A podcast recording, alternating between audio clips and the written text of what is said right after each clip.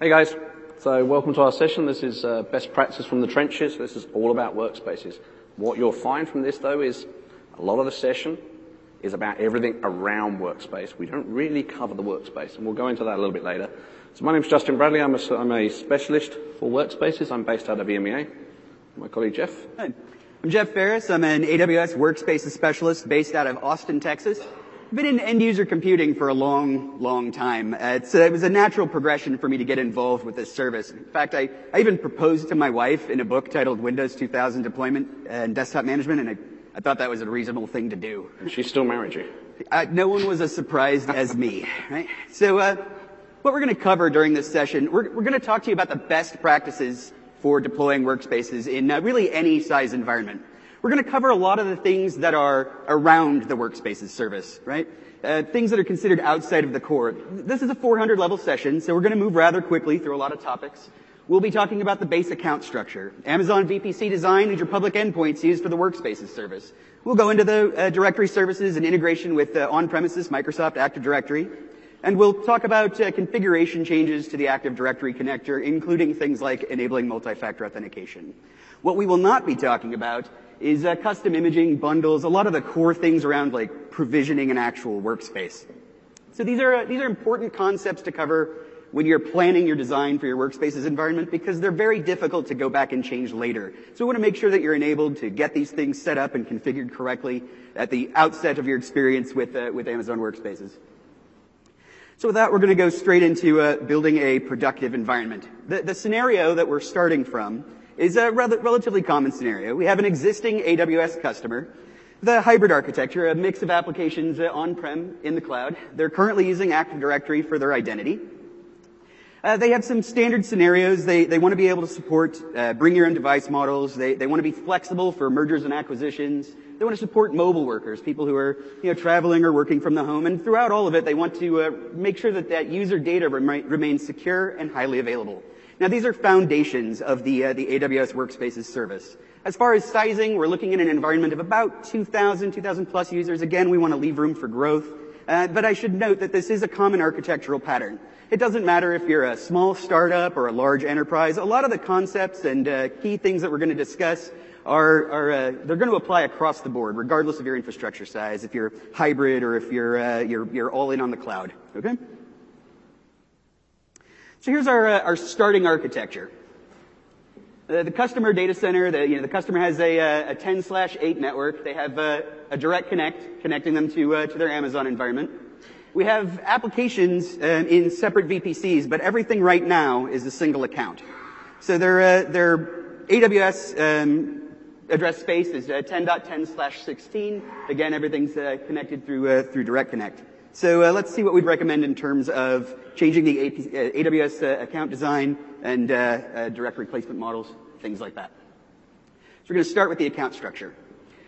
What we would generally recommend for any environment is a, uh, an account structure that takes advantage of multiple AWS accounts. This gives you the concept of, of administrative isolation for your different, different environments. Now, whether those environments are separated by environment type like dev and prod, or if you do things like legacy apps in, in one VPC and, and uh, cloud optimized apps in another VPC, or if you break things apart by departments, uh, HR in, in uh, one directory structure, finance in another, you're, you're ju- generally building these things out to, to enable that uh, administrative isolation.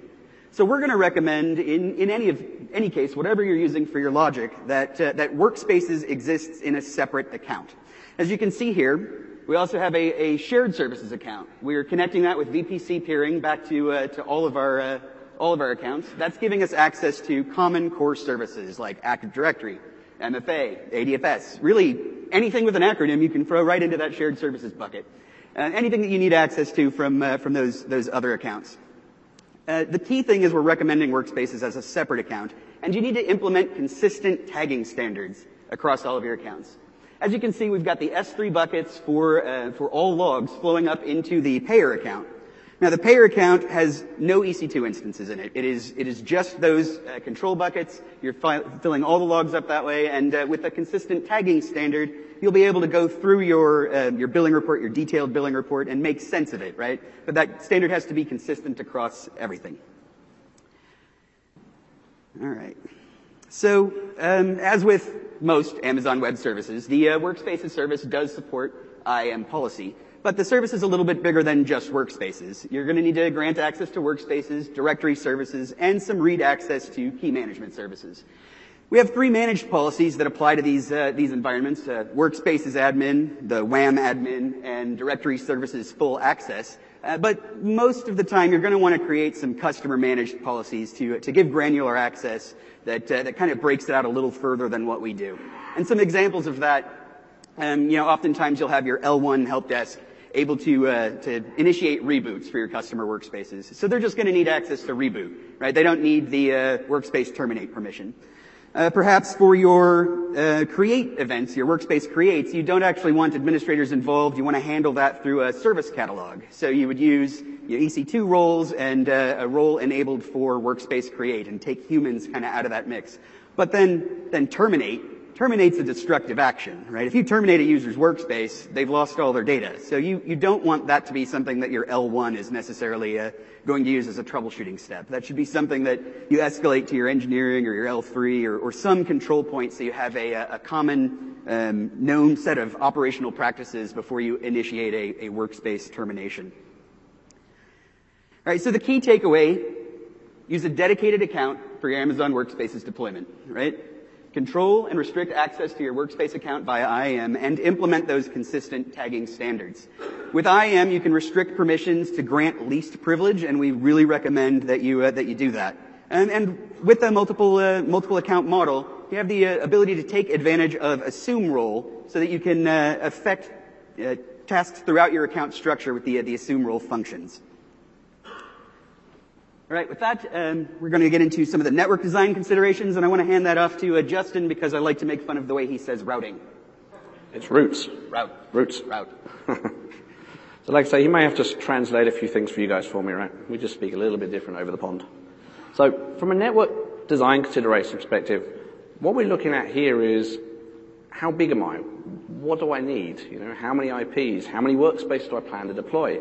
And these are all kind of key conversations and questions you have to ask to kind of work through your network design, how you need to build this, right? So if we look at this, we kind of have a three golden rules, very, very high level, right? So eliminate IP space, be frugal with what you use. Now what do I mean by that? Well, the largest AWS VPC you can do is a slash 16, which gives you 65,000 addresses. Okay, so that's 65,000 workspaces.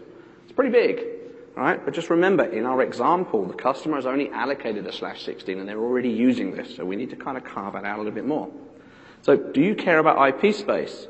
Well, what I mean here is, so if you, if any of you were here last year and you saw some of the sessions like on how Amazon.com is deploying workspaces, you'll see that being as large as we are, we are running constant IP reclamation projects to kind of pull back IP address spaces, right? So we don't have as much available anymore. So how do we do this? You know, what needs to be done? Well, if you're a large enterprise in the same space, this is very, very relevant. If you're, if you're smaller, not quite so relevant. But again, you need to decide how big you've got to do these, right? Remember, every subnet that you create, and here it says you need two of them, right? The reason you need two is because directory services that underpins it requires two subnets. Now those subnets, we're creating a highly available infrastructure. Therefore, we're across two availability zones. So remember, VPC spans the entire region and every availability zone in that region when you spin it up. Okay? So every subnet will cost you five IPs. So, you know, obviously don't go, don't go and create something really small. I mean, the smallest you can create is a slash 28. Not really going to help you here, right? Um, because a slash 28, I think it's 14 addresses and five are lost, so I've got nine, right? So again, I can't split that into two. I need two subnets. Okay? So what is your end state? How many users do I have? So our use case was 2,000 plus, right? So we know the initial is around 2,000. Now what is that plus? Is it 500 more? Is it another 5,000? Over what timeline? so these are the kind of questions you've got to ask around how to design this, okay? And also how many regions are you using? Are you deploying this in multiple regions? Okay? So think about this. Be flexible on what you don't know. Now what we mean by that is expect new blocks. Now nearly every customer engagement I've been involved in so far, once you hand a workspace out to the users and people get more aware that, that it's there, you'll find that you'll get more and more users wanting to have one. So you will find that things start to grow. Okay? And again, you know, think about reserving IP, IP space for additional systems. remember what I said, the Active Directory connector, and we'll go into details of that shortly, also takes IP space out of the same subnets that your workspaces are running. Okay? So let's kind of move on to what this looks like. So just as a recap, remember, we need two subnets minimum. We're looking to avoid IP burn. We have an initial 2,000 workspaces plus room for growth, right? We know what the IP space has been allocated. It's a 1010 slash 16 for the entire AWS. And in the example that my colleague mentioned, they're already deploying applications in the cloud, so some of that space has already been used. Okay? And there is a concept of what we call a shared services VPC. Irrelevant of whether you're doing workspaces or not, if you're running multiple accounts, specifically in Windows areas, and you're running multiple accounts, multiple VPCs and applications in the cloud, you will at some point have some kind of shared services VPC where you're doing common services, directory, DNS, you know, maybe some monitoring platforms, additional stuff, SCCM for, for patch management deployment of applications. You don't really want to be deploying these in each of the different accounts. You want what we call a shared services account to peer things across. So with that in mind, let's take a look at how this would look network-wise. So if we think about this, a slash 21 network space will give me 2,000 IPs. The obvious question is, that meets my requirements. Yes, I've got my 2,000, but not plus. So I can't, there's no growth on this. Okay? So it's too small. Doesn't allow for growth. And what about the next one up? Or the next one down, depending on which way your math goes, right? So slash 20 is a fourth that gives you 4,000 addresses. Okay? This meets the requirement, allows for growth. Let's think about this, right? So what does the next one up go? Okay? This gives us 8,000. So remember, everything's a factor of two. Okay? Well, this, to be honest, is way too large, right? So we said the initial is 2,000. Don't really know how far we're going to grow. But a slash 21 is too small. Slash 19 is too big. So the ideal place here is a slash 20, which gives me 4,000 addresses. Now, before we go into how we've split this and how the VPC would look and talk about pod design and architecture, have a little reminder here, right? Slash 20, so for those, I mean, we're doing maths here, right? Slash 20 is, gives you two 21s, right? So I can put it into two blocks of 2,000 addresses, or I can split it into four blocks of 1,000 addresses. I can obviously go down further down the line. So this allows us to kind of split that network architecture into, into pods. So do I want to do everything in one subnet range? Do I maybe want to go and do, I don't know, say a couple of hundred in one pod, and then I build the next one and build the next one and iterate? So in terms of this architecture, this is kind of what we built as based on, based on this design, so on the scenario we had. So initial use case was for 2000 production. So what we've gone ahead and done is we've gone and created, as you can see here, two subnets of slash 22, which then gives us our 2000 IP spaces, right? So 1000 on each side of the availability zones. Okay? This now means that I've got my production network. And of course I've got a lot of additional space left over. Again, I can do exactly the same. I can create two more slash 22s or smaller if I need to.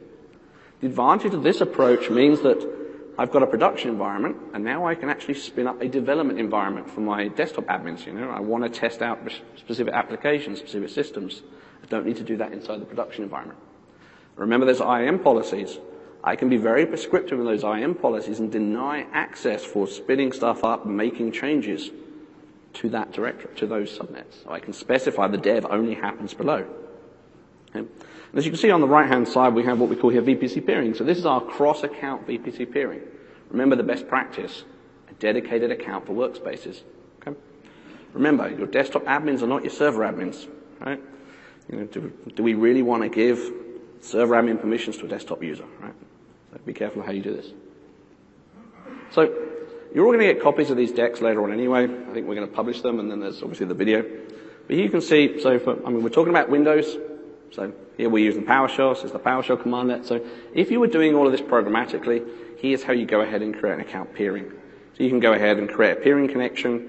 You know, you're selecting the peering account owner, the different VPC sides, so the left side, the right side, and binding them together. And of course, on the other account, you go in and you approve it. It doesn't really matter which way around you do this, whether you're doing it from the shared services account or the workspaces account. You just have to remember you do one as a create and the other side as, a, as an accept.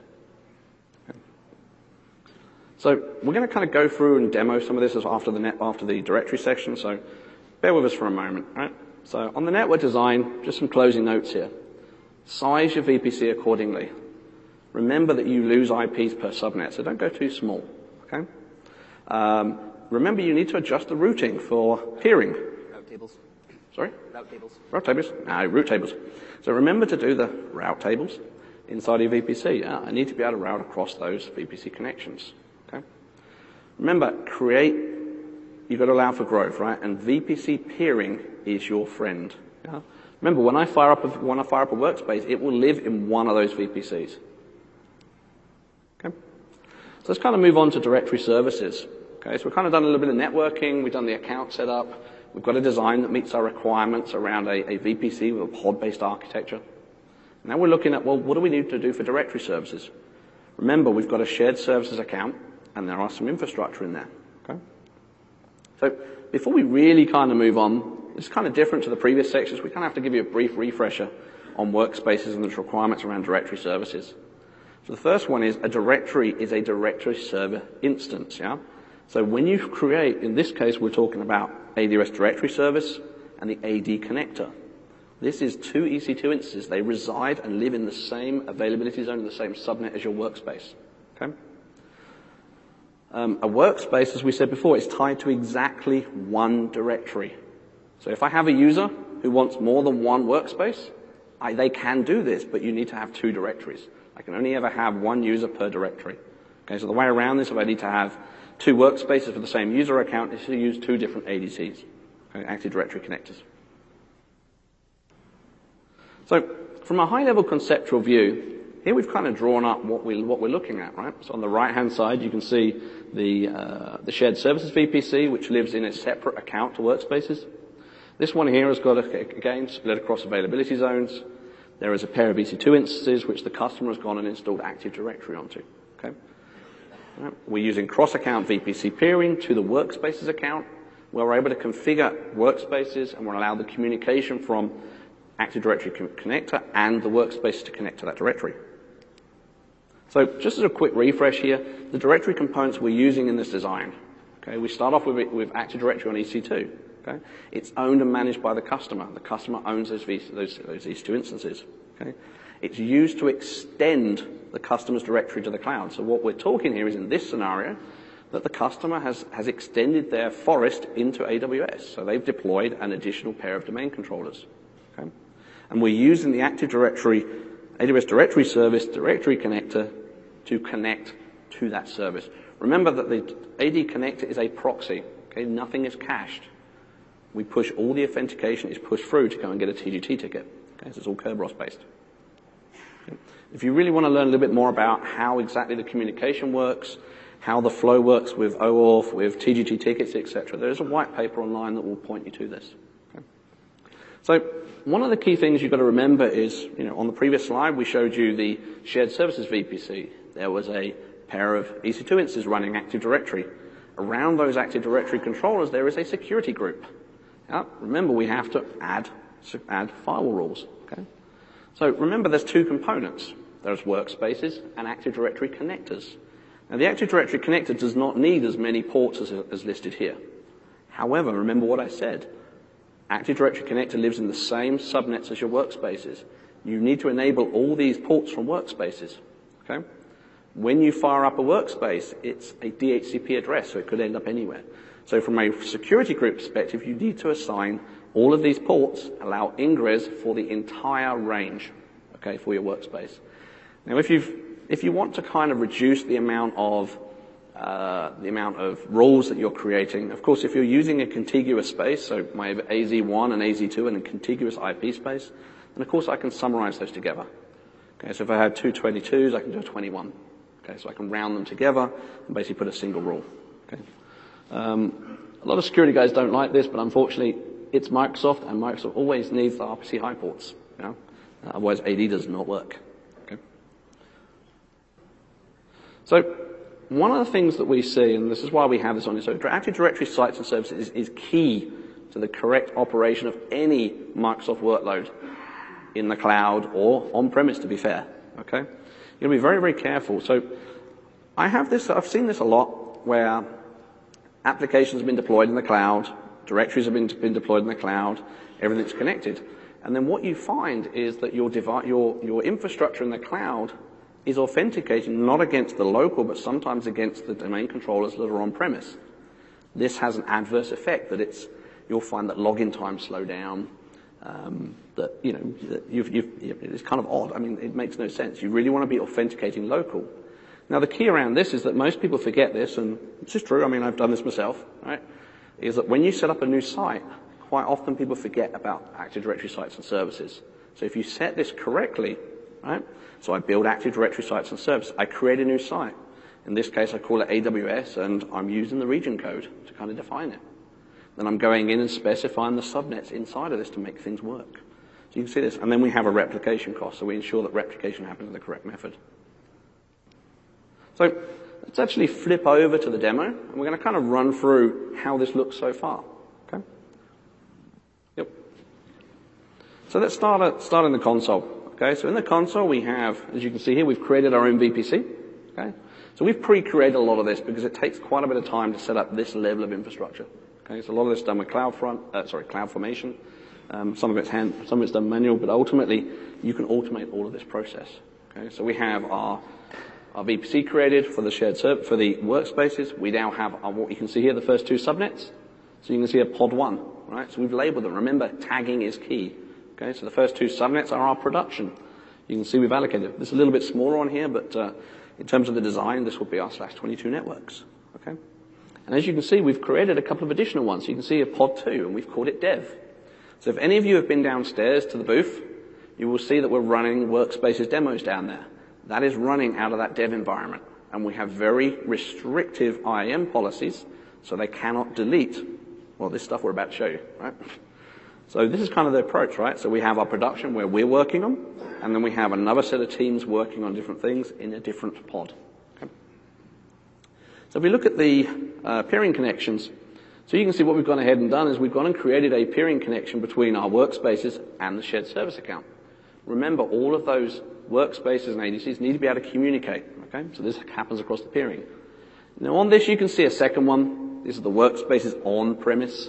Um, we're having to simulate the Active Directory, so the the, uh, the Direct Connect. So typically, you're going to be having a virtual private gateway connecting, so all your VPCs will connect.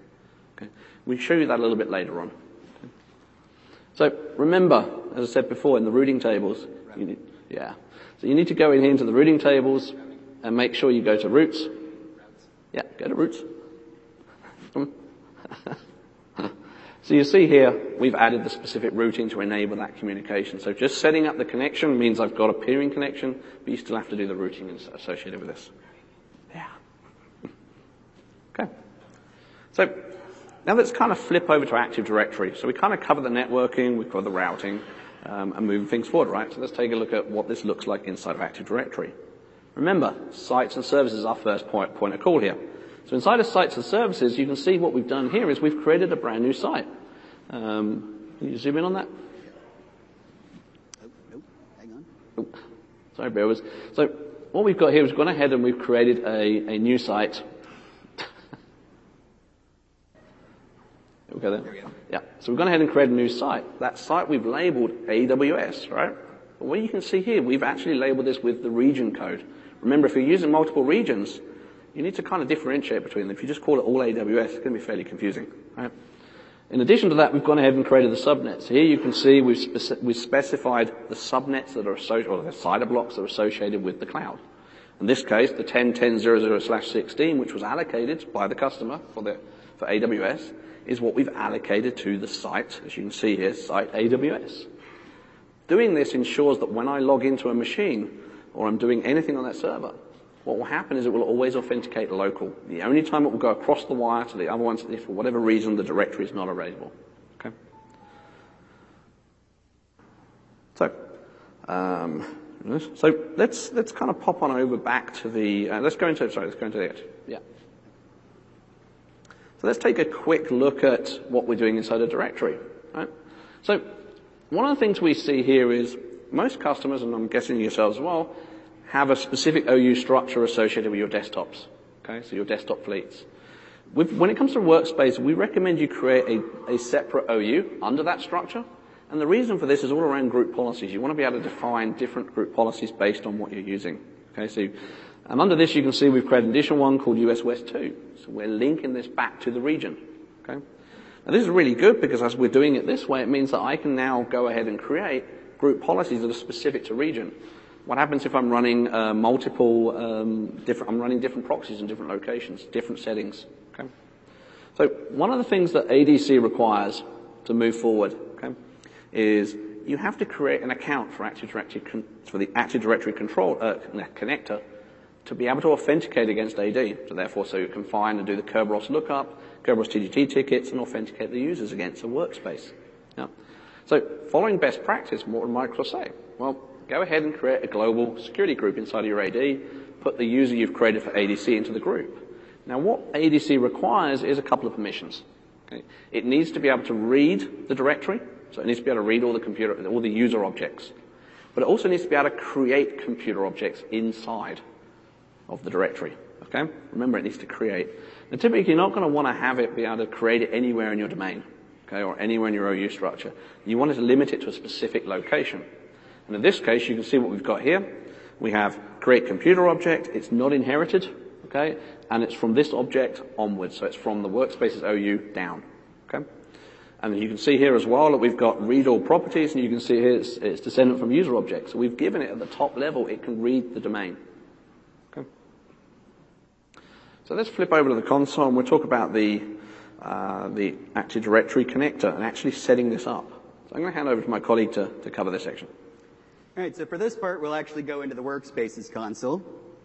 Up under directories, as, as we mentioned, it takes a little while to create an Active Directory connector, so we've kind of pre-baked the pie here, Martha Stewart style demo, right? We've already created the, uh, the Active Directory connector, but it's not yet registered, so that part goes, uh, goes relatively quickly. Select register your directory here. Now, what we recommend is that you do not enable Amazon Works, WorkDocs on the Workspaces directory connector. You need to create a separate directory connector for WorkDocs. We'll, uh, we'll show a little bit of uh, why that is later, but the organization name when you create a, a, a directory um, is globally unique. So for WorkDocs, you want to have a consistent directory for all of your users, but you may actually be partitioning out uh, different capabilities or different groups of users in the actual uh, workspaces service. So we're going to say no there. We'll click register. This uh, generally goes fairly quickly. There we are. And you can see here the actual details of, uh, of the directory. Select actions, update details. This is where we're going to look for the OU that we created earlier. So we'll search, uh, sorry, list uh, all OUs. We're building this in US West 2, so we're selecting the sub OU for, for West 2. Highlight that there. And again, that's just to make sure that your workspaces accounts are created in the right location in your Active Directory. Yeah, so just a, just a little note on that one. If you don't do this piece, because we've only allowed permissions in that OU as we did on the previous step, workspace creation will fail. So you have to make sure whatever you set inside of your Active Directory and your OU structure matches what you put here. Right. So security groups, you can add an additional security group beyond the default workspaces security group to all of the workspaces in a directory. You would do that through, uh, through this button here. And then uh, access to internet. Generally, we're going to recommend that you leave that disabled because most enterprises are going to want to route the uh, internet connectivity through existing network connections that they have. At the very least, you'd want to build a NAT service and go out over the IGW via the NAT. And by, by not giving direct access to workspaces through, uh, through the directory option here, you can also put things in place like a, uh, like a Sophos or a Palo Alto Networks device for content filtering. But if you, uh, if you give direct access to the workspaces, it's going to create an IGW, give each workspace a, an elastic IP, and that's generally not something that you're looking for. Maybe an environment where, uh, where, where that would be necessary, but generally there's, uh, there's not. Um, all right, web access. We released this service just recently. Uh, you can enable this for the, the entire directory. This actually lets you connect to your workspace from the web browser. So instead of needing the standard workspaces client, you can now get to it from a, uh, an HTML5 enabled web browser. Excuse me? Uh, you can uh, you can enable it after the directory's been provisioned, but uh, as with most of the changes in this part of the console, if you make a change to one of these directory settings, you'll need to either rebuild a workspace or otherwise affect that configuration. Uh, one of those options would be you know, here on local administrator settings, for for uh, for an example. If you've enabled that option for your entire directory, then by default, when you create a workspace, the user account will be pushed into the local admin group on that workspace. If you later realize that you didn't want to do that, you can, uh, you can use standard Active Directory mechanisms, standard AD tools to pull the user out of that local administrator group. So there are some things you can change afterwards, but a lot of the, uh, a lot of the options are uh, directory level. Web access is one of those. And so just a, a quick show of hands. How many people here uh, restrict their local users from having admin rights? And uh, how many of you give yourself admin rights anyway? yeah, I thought so. All right. So if you need to change the AD connector account, you can uh, you can do that through here. If you're rotating the password, this is a an area where you could make that configuration change. Uh, you want to make sure that you're you're well coordinated if you're expiring the password for your Active Directory connector, because during the time when you're waiting to re-authenticate, if you've uh, changed the the password, rotated the password on that service account, your users won't be able to connect. Here's where you can go in and, and make those types of corrections. Multi-factor authentication, we'll talk about that a little bit more in detail later, but this is where you enable it. It's, uh, it's either globally on or globally off for the entire Active Directory connector. And then maintenance mode is a relatively recent setting that affects um, the, uh, the what do you call it? Auto stop uh, desktops. So if you have hourly desktops, this is where you can make sure that they come up at least once a month for a three-hour period to take patches or, or uh, software distribution, whatever, whatever to check, check into the network, update their Active Directory accounts, and do all the crazy things that Windows systems do if you've left them idle for a long time. All right, all right so we're going to cancel there. Okay. Just flip screen. And back to the slides. Yep, back to slides. So don't worry, we'll be back into the console and things very shortly. So yeah, so if you think about it, what we kind of do as part of the closing now is we've done the account setup, we've done the networking, right? We've looked at what needs to be done. So we've required, um, so for example, Active Directory Connector. To use it and to run this correctly, you need to have the functional level must be 2003 or higher. The majority of people is probably running this now. Okay, I know many that aren't, to be fair. Um, you want to create a dedicated workspaces OU, yeah, so you can differentiate between group policies. Um, you want to create a global security group and then add users. So remember, you can have more than one Active Directory connector as you go through. So I could have, there are multiple use cases. For example, as my colleague mentioned, and he's going to cover this in a little while, uh, MFA. It's global on for the Active Directory connector. If I need to have different settings between different groups of users, I use different Active Directory connectors to achieve that result. Okay. Again, this all comes back down to the global security group. Ensure that this has got the correct permissions. Remember, needs to be able to read the domain.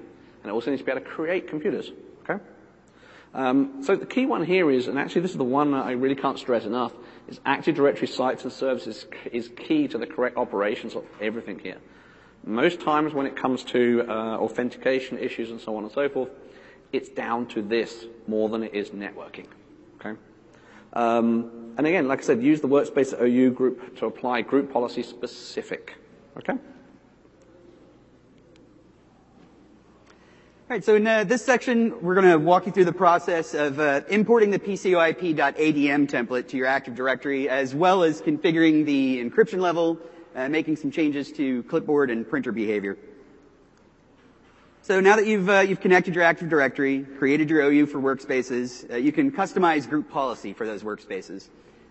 On every workspace, we, we include a PCOIP.adm template. Again, you'll be able to see these slides later, so you don't have to frantically write this down. It's in the same directory in all the workspaces, and it's used to control features such as local printer support, um, clipboard redirection. So you can decide, do you want the users to be able to access a, a shared clipboard between their outer shell and the, uh, the workspace? Do you want to limit the users so they can only use the clipboard inside of the workspace? Or if they didn't get you anything nice for sysadmin's day, you can disable their clipboard altogether.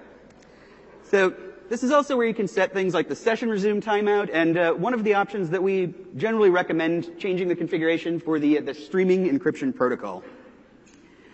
So we'll, uh, we'll go back to the uh, group policy management console here, and actually show what that looks like.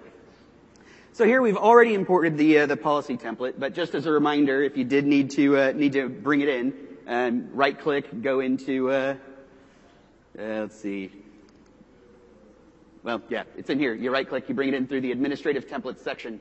So as we drill down into computer configuration, policies, administrative templates, uh, to, to, bring in that PCOIP uh, ADM template, you'll click add remove template and uh, navigate to the location on the device where, uh, where you'd find that, that template file. We've already brought it in here, so we go into classic administrative templates, and within there, PCOIP session variables. We're going to go into the not overridable administrator settings. It you know, seems somewhat obvious. You don't want users to be able to override the, the things that you want to enforce here. So as we go down, we'll see the uh, PCOIP session encryption algorithms is enabled. So in the details of this policy, you'll see a, a couple of different options. It's a bit of a double negative on the, uh, the way that this group policy template is written. Uh, so by default, session negotiation is going to fall back to the lowest common denominator. So if you've left multiple encryption algorithms uh, selected or enabled, um, say you've, it, you have not uh, disabled AES 128, by default your workspaces are going to negotiate down to that lowest common denominator encryption. So by ticking the box in front of the policy to disable those, uh, those configuration options. You want to leave just the AES 256 GCM encryption option open. That will ensure that your entire PCOIP session is using AES 256-bit encryption. Like I said, it's a little bit of a double negative, so read the policy closely. Uh, when you're in there, you're going to disable the boxes in front of the protocols that you do not want to use. Now, there's a lot more that you can do in this, uh, this policy template in terms of uh, tuning the performance of the overall PCOIP protocol, but for what we, uh, what we offer out of the box, it's going to work for the majority of your office use cases. If you, if you did have some special use cases with higher video updates, things like that, you could go in here to further tune the PCOIP protocol.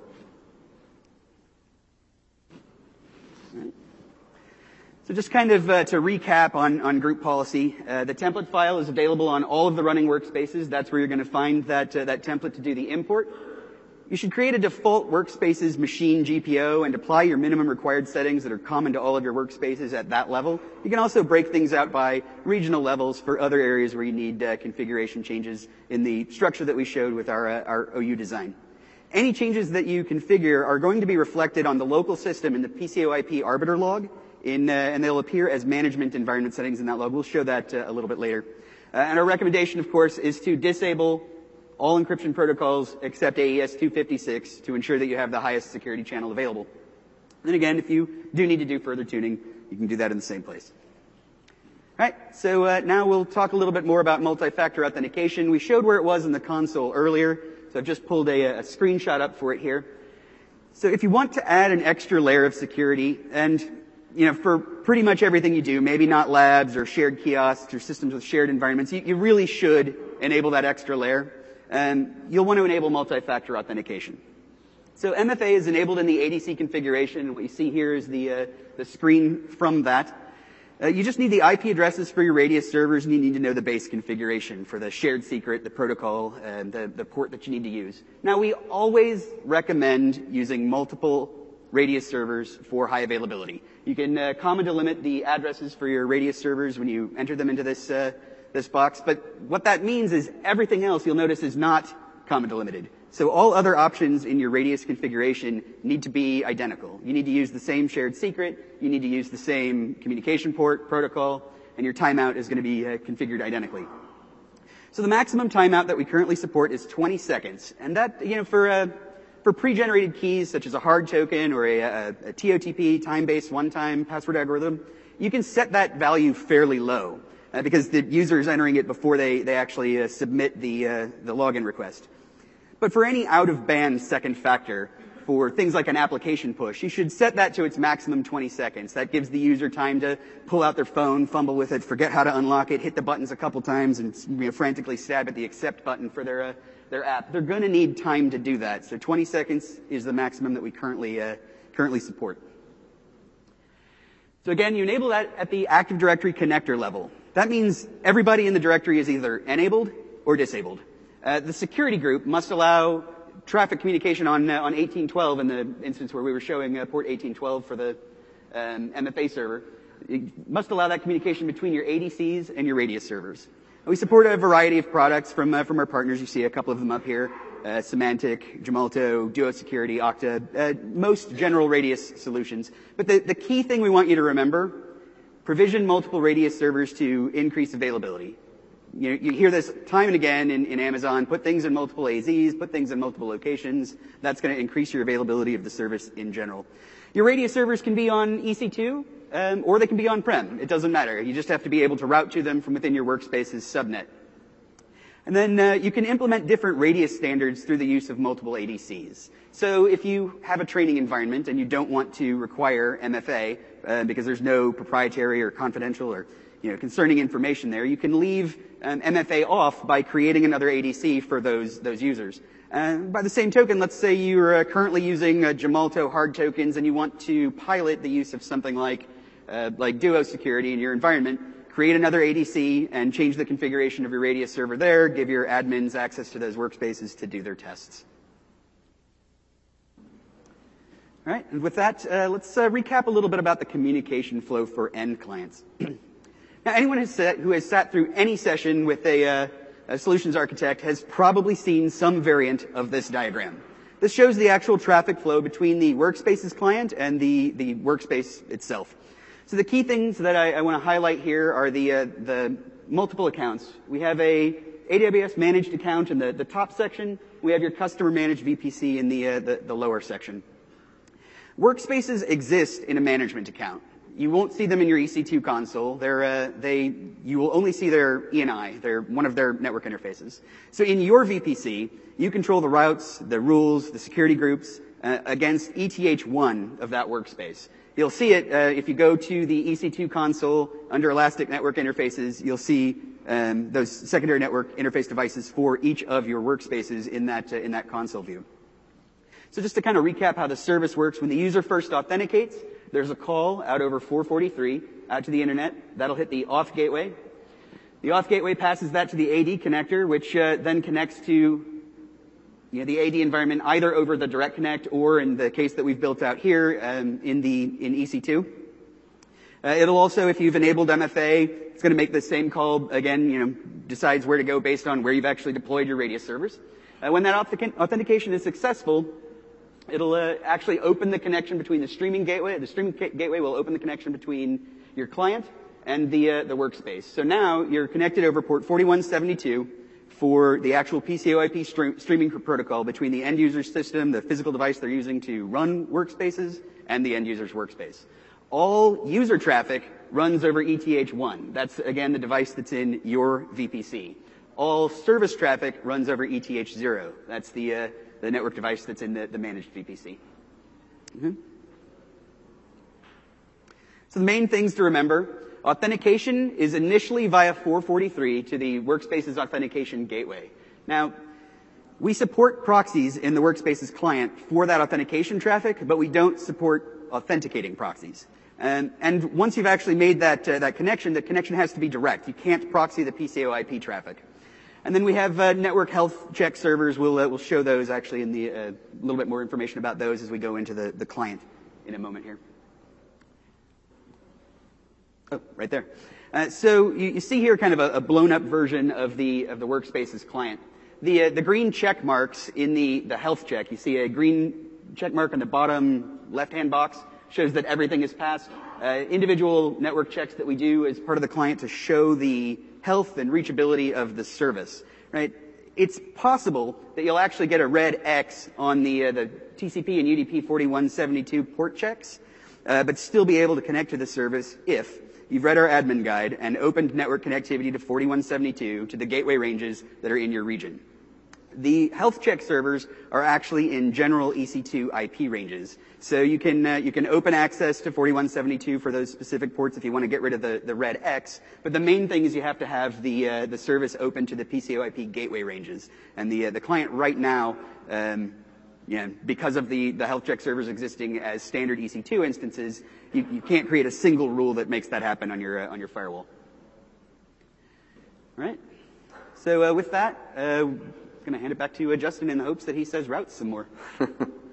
so let's kind of pull this all together now, right? So a couple of things that we need to cover here. So we're going to talk about the inside architecture we've kind of pulled together for this use case, right? Remember, we've gone ahead and we've created a dedicated account Okay, so a dedicated account for workspaces.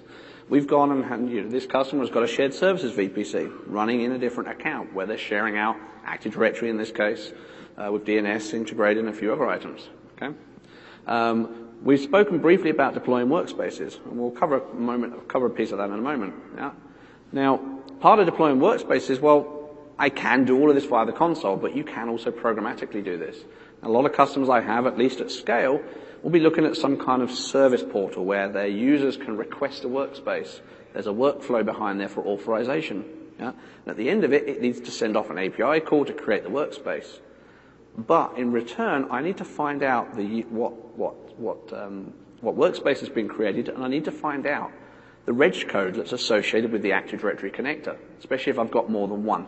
Okay? So we're going to do, we're going to show you that. Then we're going to have a quick look and we'll show you logging in with the, with the client. I mean, most of you should have seen this before, but we'll just kind of pull it all together. Show you pieces around the, around the health checks, how this all works. Uh, we're going to talk about logging in with, with the MFA to actually show this running.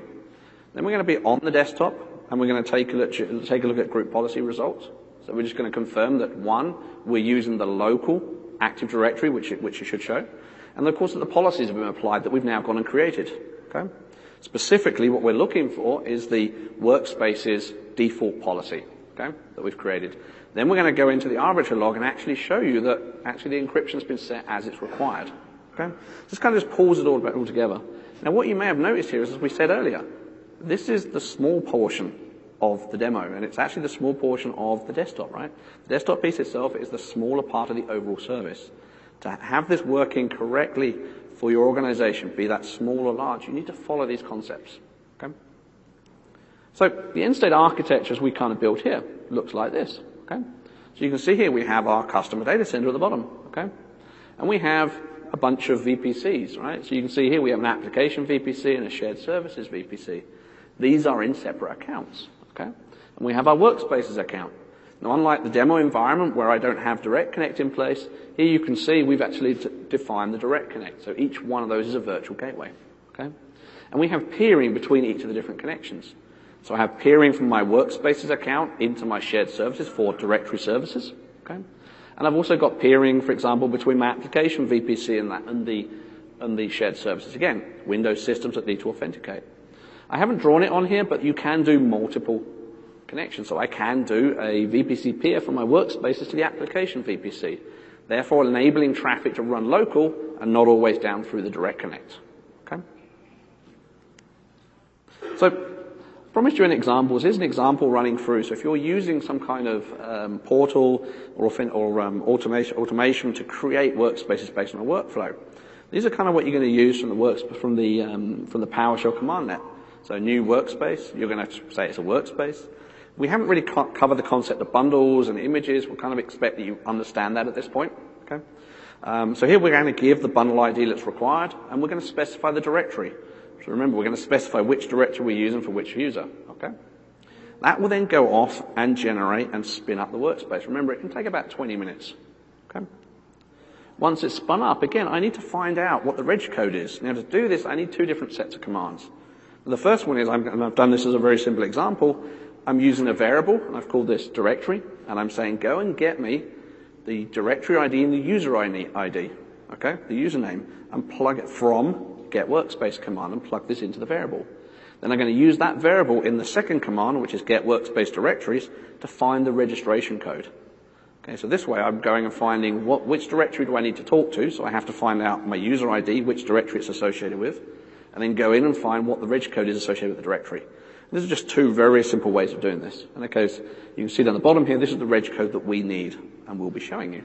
Okay? So with that, let's kind of just kind of plug back into the screen here. So, just flip. So as you can see here, so I'm back on my, back on my desktop. In this case, I'm just going to start up my Amazon Workspaces client. Um, so, so as we said before, so, you know, for those who haven't seen this, we're going to go in here to re- manage registrations. We're going to enter the registration code. Remember the same registration code here. We click register. Okay. Remember what we said earlier. At the bottom of the screen here, you can see we have this network icon, and it's green, which means for us, luckily, we're on a public Wi-Fi here, and everything is enabled, right? So you can see here the network connections are there. I have internet connections. Uh, the registration service is available. Uh, the health check servers have returned healthy. Okay. Remember, as my colleague said, if they're red, but you have allocated the gateway ranges, which are regional, then you will still be able to connect to the service. This is very useful for your help desk staff, right, to find out where things are and if there's connectivity issues. Okay. So let's go ahead and log in. So I'm going to log in with my user account. Um, my password. And here's where I'm going to enter my, my MFA.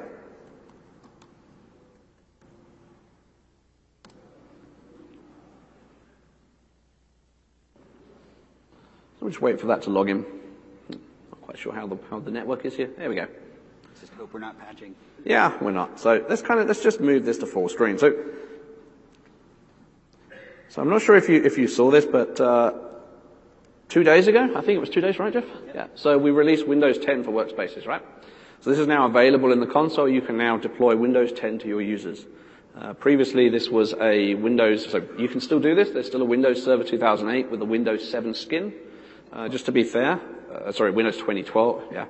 This, for example, is Windows 2016 with the Windows 10 experience. And again, they're both the same kernel, so you shouldn't have any issues with applications. So inside of here, as we said before, what we want to do is run, did I do that one? Hold on. So, first thing we want to do, we're going to have a look at GP result. Now, it's a little small, so I'll uh, expand the screen. Hopefully this works. Give me a couple of seconds. Just scroll up. And hopefully. Ah. Right. That comes up. So here you can see, based on our design, that we've actually responded against, in this case, AD03. Remember in our, in our setup we had AD1 and 2, which was on-premise, and 3 and 4 are in the cloud. Okay? So you can see we've actually responded from this is based on the sites and services that set up. You can also see here that the applied group policies, so you can see here we have the workspaces machine policy has been applied, okay, exactly as we'd expect. Okay? Now the other thing that we mentioned is we want to look and see the encryption that's been used. Okay? So on any machine that's running workspaces, to find this, this is actually located in, in here. So it's located, oh, hold on, sorry.